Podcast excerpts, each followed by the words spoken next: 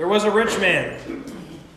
There was a rich man who was dressed in purple and fine linen, who feasted sumptuously every day, and at his gate lay a poor man, a poor man named Lazarus, covered with sores, who longed to satisfy his hunger with what fell from the rich man's tables. Even the dogs would come and lick at his sores.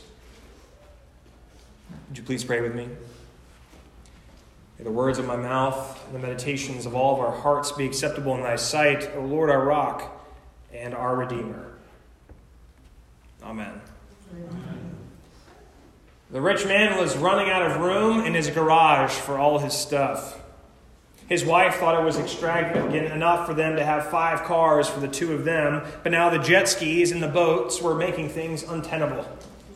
And though he was supposed to be figuring out how to grease the palms of the local government so that he could get a yet another building permit to yet build another garage on the back of his house, his mind was consumed by a far more stressful manner Larry. Larry. You see, Larry stood outside the rich man's house every single day.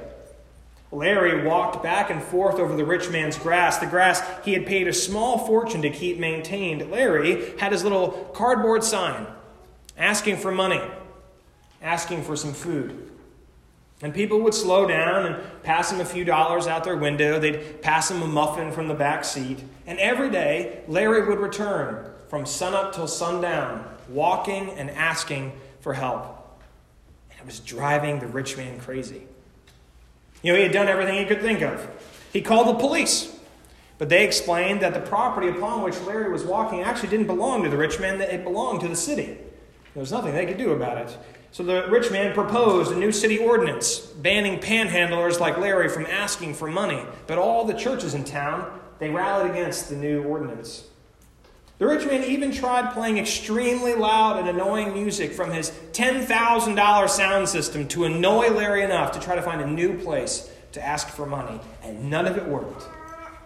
Day after day, Larry showed up, and it drove the rich man mad.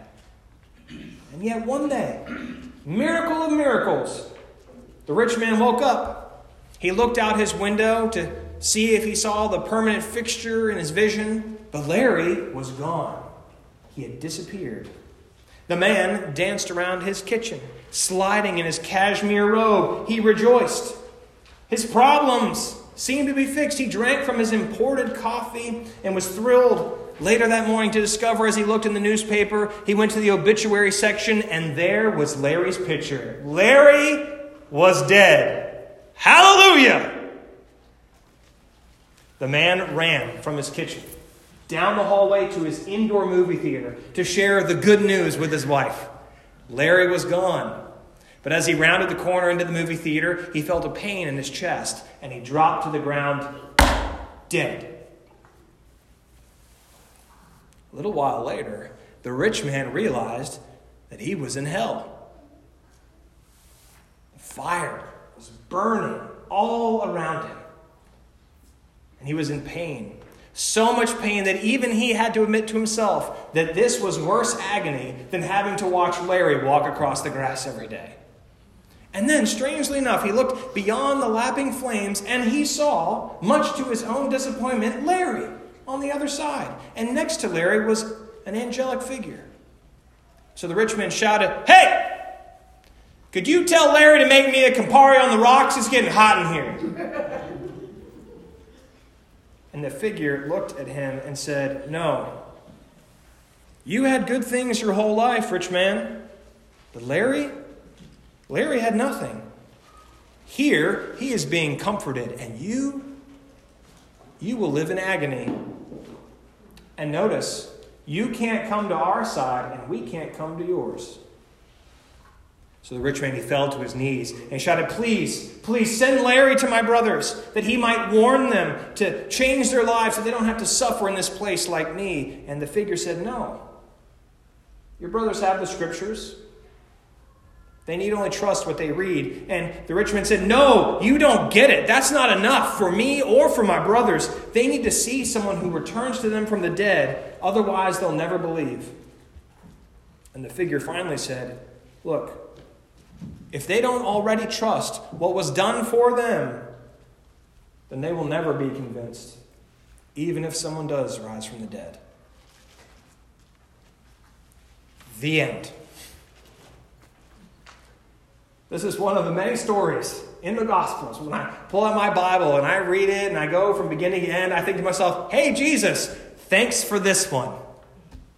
You know? The wealthy and powerful in this life, they're going to burn forever and ever in hell. And those who are weak, those who are poor, they might suffer now, but they will be rewarded in the beyond. So, friends, do what you can. Give away your wealth. Live like Larry. Live like Lazarus so that your reward will really be a reward. You don't want to wind up like the rich man, do you? The scripture, it's really easy for it to become a lambasting sermon about the poverty of wealth and the riches of near destitution. Plenty of pastors like me have stood in pulpits and preached their sermons about how you all need to be better. Hold this story over people and say, you need to put more money in the offering plate or to guilt people like you into signing up for different ministries, or embarrassing the wealthy in our midst about what's going to happen to them when they die. And frankly, there's some truth to that. It is challenging to read the whole of the gospel and to not read it as an indictment against the wealthy. It is easier for a camel to go through the eye of a needle than for a rich person to enter heaven. Sounds real fun, doesn't it?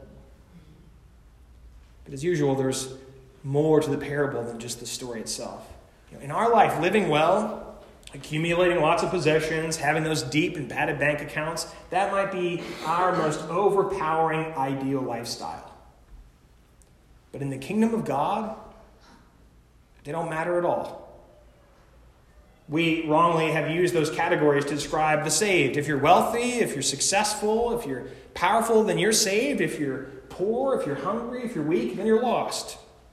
Winning equates to wealth, and losing equates to poverty. And yet, in Jesus' eyes, strangely enough, it's living badly.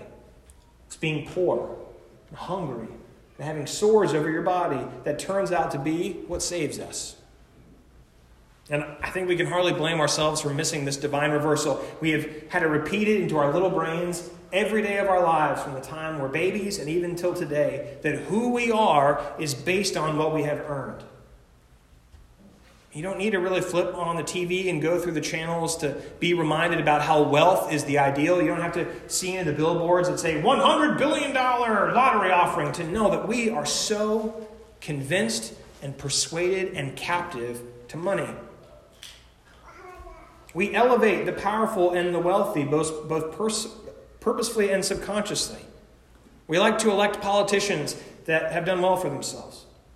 We read the self help books from self made millionaires. We look up to the wealthiest members in our community and in our families. And here's the kicker the real driving wedge of this parable is that for all of our fascination, for the ways we worship those with money, they haven't really done much with it.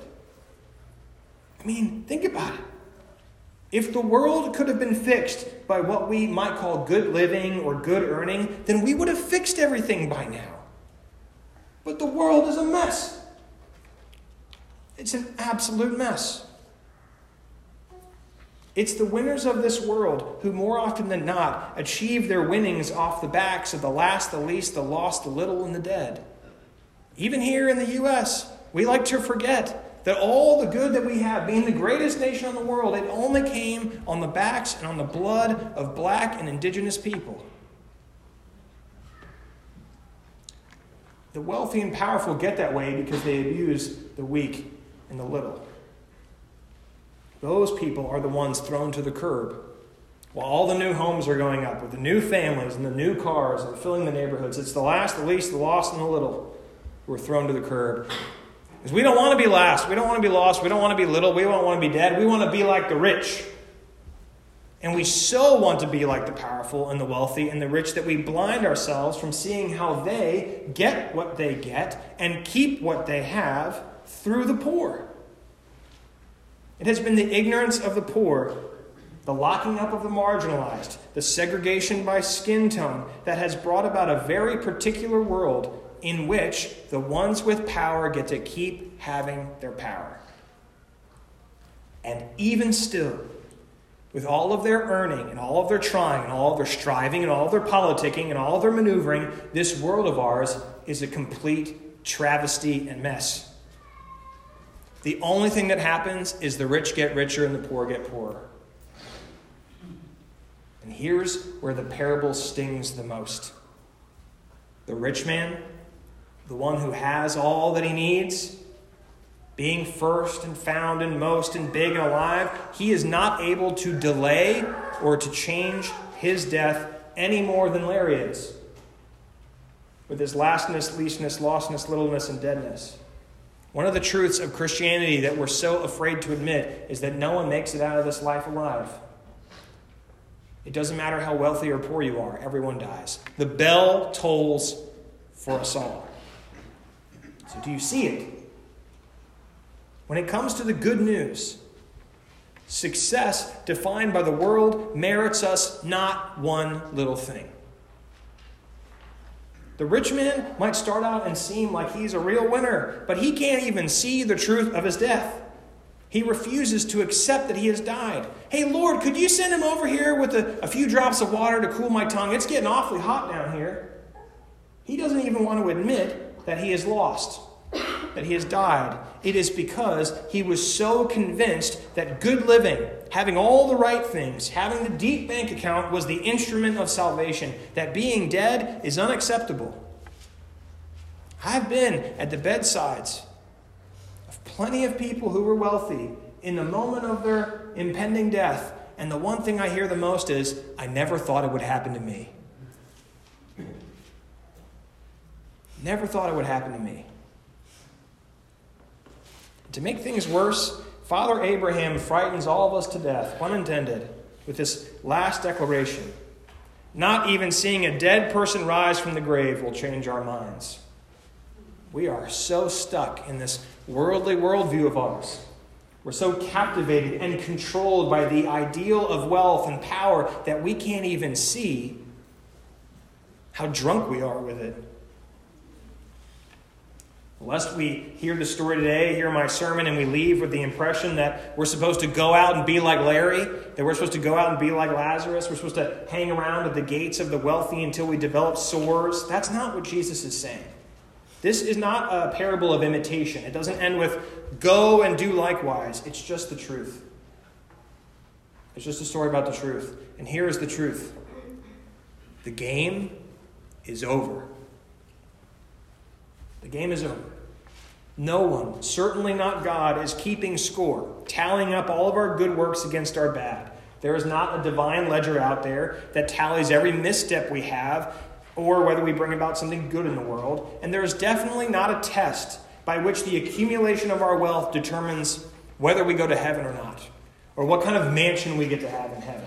That's not the way it works.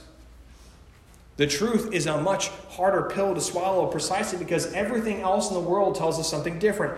Do all you can, earn all you can, achieve all you can, save all you can, invest all you can. Those are the slogans of the world. But the truth is that through Jesus, the game is over. We have nothing left to earn, really, because the cross comes and all of us die. If we can accept that we are already dead, right here, right now, that we have been made dead with Christ in our baptisms, then we can actually start living now because we can see that we already have all that we need. Jesus came to raise the dead.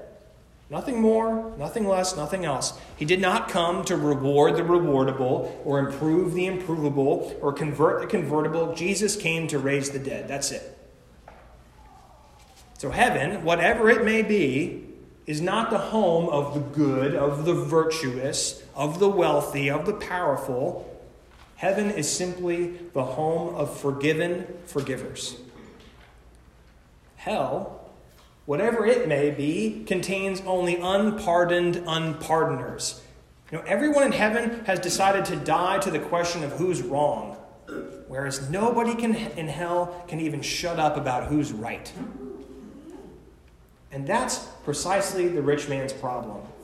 He has been so conditioned, so convinced that his earning should have earned him something that he can't stop thinking about how he did everything right. But life isn't about what you do that's right. Life is about what God has done for us. Notice, Jesus does not begin the story with a disclaimer that this is exactly what will happen to every rich person or that this is exactly what will happen to every poor person. Nor does he command the listeners to go and live like Lazarus until the day they die. He just tells a story. And it's a scary one. But in the end, the story has one thing to say to people like you and me the game is over.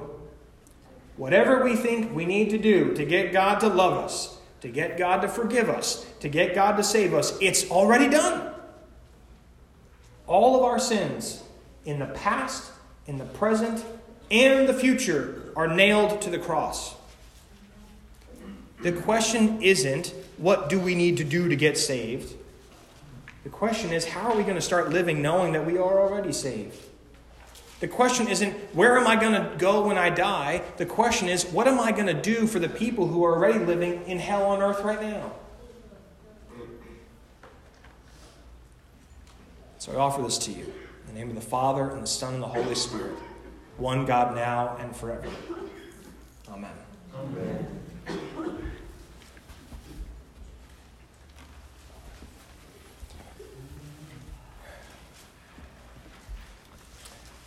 In the early days of the church, there was a theological argument. And the theological argument was how much bread should we give people in communion? Have you all ever heard about this before? Fights broke out among the church fathers. Some said you have to give this amount of bread, some said you have to give this amount of bread. I had, uh, there was a church I used to help years ago, and one of the things I would do is help serve communion and the pastor would always stand down by the front, and I would be the one to hold the chalice next to him. And he would take a loaf of Hawaiian bread, and someone would come up and he would say, The body of Christ for you. the body of Christ for you. He'd have 12 other loaves of bread behind him because he knew he was going to run out. And people would come up and they'd hold this giant loaf of bread in their hands, and they'd look at me like, What am I supposed to do with this thing? Because if you dip one of these inside of this cup, you're going to take all the Welch's grape juice out with you. And so people would take their giant loaf and they'd pull off their own little piece, they'd dip it, they'd eat it, and then they'd have lunch. They did it every time we had communion. There was an argument in the early church about how much bread was enough. How much is too much? How much is too little? And you know what they said? This is all we need. Why? Because this is like the crumbs that fall off the end of the table. This is what Larry was waiting for. This is what Lazarus was waiting for. Because in this little crumb of bread is more wealth than the world could ever imagine. This is enough for you and me. The world tells us we need this. Christ tells us that this is enough. So, would you please pray with me? Almighty God, you are better than we deserve. You are far better than we deserve because you have looked upon our miserable estate. You have seen how we have failed, how we have sinned, how we have hurt. And you say, I'm going to stick with you even if you don't stick with me. Lord, you are the God who breaks down the wall between the rich man and Lazarus and says, Hey, come to my table where neither of you will ever be hungry again. Come to my table where you will really get what you need. So, Lord, we give you thanks for this meal, for this church, for the person to our left and to our right, for all that you have given that we don't deserve, because it is more than enough. Amen. Whether we like to admit it or not, all of us are like Larry in our own way. We're all like Lazarus. We are all poor in one way or another. And it's when we come to church that we feast on the riches that God gives to us, whether it's through bread or through song or through cup, but sometimes, most especially, through other people. So, for a moment, let's stand and share the wealth of our own lives with those who are in church with the sharing of Christ's peace.